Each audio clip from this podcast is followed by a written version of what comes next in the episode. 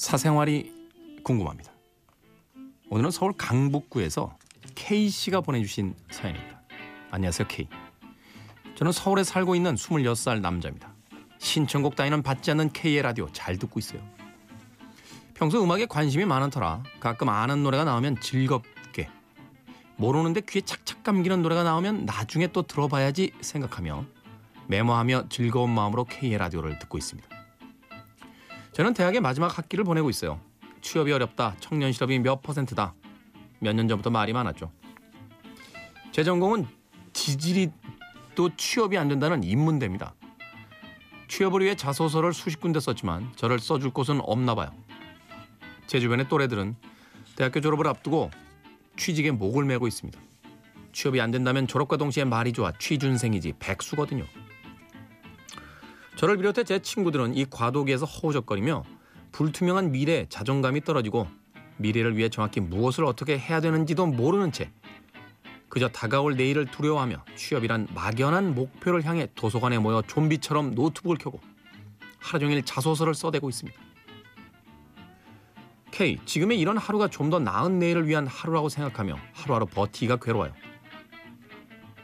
이런 불투명한 미래, 연애고 취미고 여행이고 청춘이 지나버리면 이때밖에 느낄 수 없는 감정들과 경험들을 멀리하는 제 자신이 싫어져 버립니다. 하지만 미래를 잠시 미뤄두고 인생의 청춘을 즐기기엔 다가올 내일이 너무나 무섭게 저를 짓눌러요. 물론 무언가를 포기해야 둘 중에 하나를 이룬다는 것은 자기 합리화일지 모릅니다. 하지만 사람이 머리로는 알아도 어디 그렇게 알고 있는 것을 철저히 지키던가요?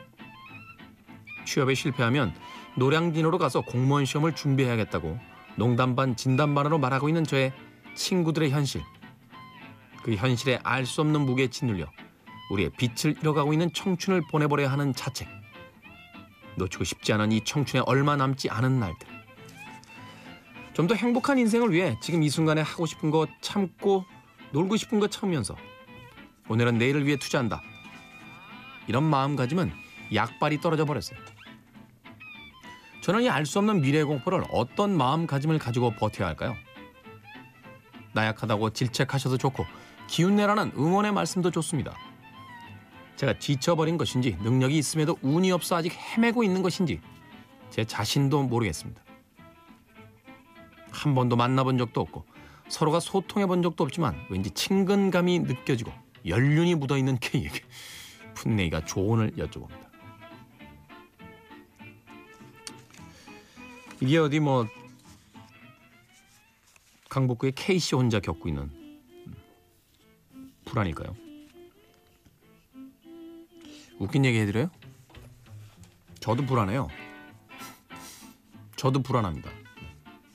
주변에 어떤 정신 나간 사람이 제가 부럽다라고 그래서 술 먹다 이렇게 눈을 똑바로 쳐다봤어요. 나는 네가 부럽다 임마. 얘기했던 적이 있는데 남들은 안 불안해 보이죠. 네. 가끔 이럴 때가 있어요. 굉장히 똘똘하고 일도 잘하고 하는 친구가 있어서 야 너는 무조건 돼. 내가 보니까 너는 성공할 거야. 주변 사람들이 다 그래요. 그 친구. 야, 넌 돼. 넌 돼. 근데 그 친구만 불안해. 그 친구. 자기 인생이거든. 네. 그런 게 있어요. 그러니까 늘 불안한 거예요, 우린. 네. 제가 항상 하는 이야기지만 왜 무슨 피로 회복제 이런 거 왜 광고할 때 보면 머리에 이렇게 누가 하나 이렇게 올라타 있잖아요. 네. 그게 불안이에요, 불안. 그건 평생 내려오지 않습니다. 목 위에서. 여러분들이 약해질 때, 말하자면 몸이 좀 안 좋거나, 취직이 잘 안 되거나, 회사에서 스트레스를 받거나, 누군가가 속을 새기거나, 사기를 당하거나, 이러면 점점 더 무거운 무게로 목 위에서 괴롭힐 거예요. 그런데요, 아주 돈이 많이 벌리고 주변에 모든 일들이 다 잘 되고 있을 때도 그 무게는 좀 가벼워지겠지만 내려오지 않습니다. 여전히 그 목 위에서 불안은 숨쉬고 있죠. 제 주변에 건강 염려증에 걸린 분이 한 분 계세요. 이분은요, 3개월에 한 번씩 종합 진단을 받아요. 병원에서 그럴 필요 없다라고 그러는데 돌아가면서 그렇게. 왜냐면 이분 진짜 돈 많으세요. 어마어마하게. 그러니 죽기 싫은 거야. 나는 진시황제 이해한다. 왜 이렇게 불서초를 불로초와 불사초를 찾으러 다녔는지 죽고 싶었겠어?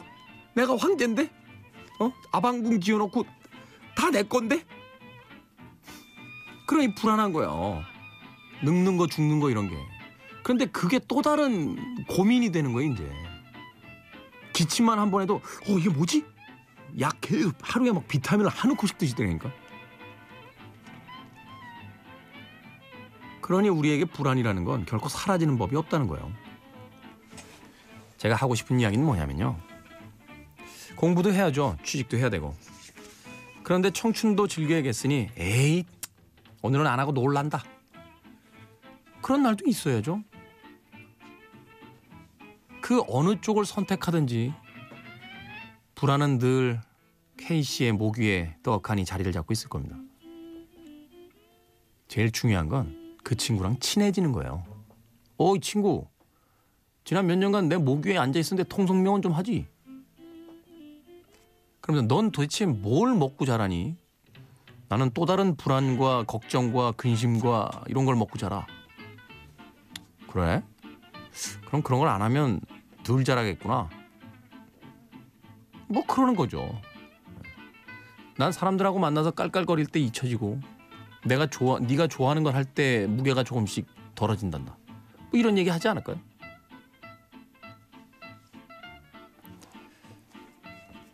자기 머리 위에 있는 자기 어깨에 발을 걸치고 있는 그 불안과 조금 친해지십시오. 그러면 뭐 인생도 견딜 만한 곳이 돼요.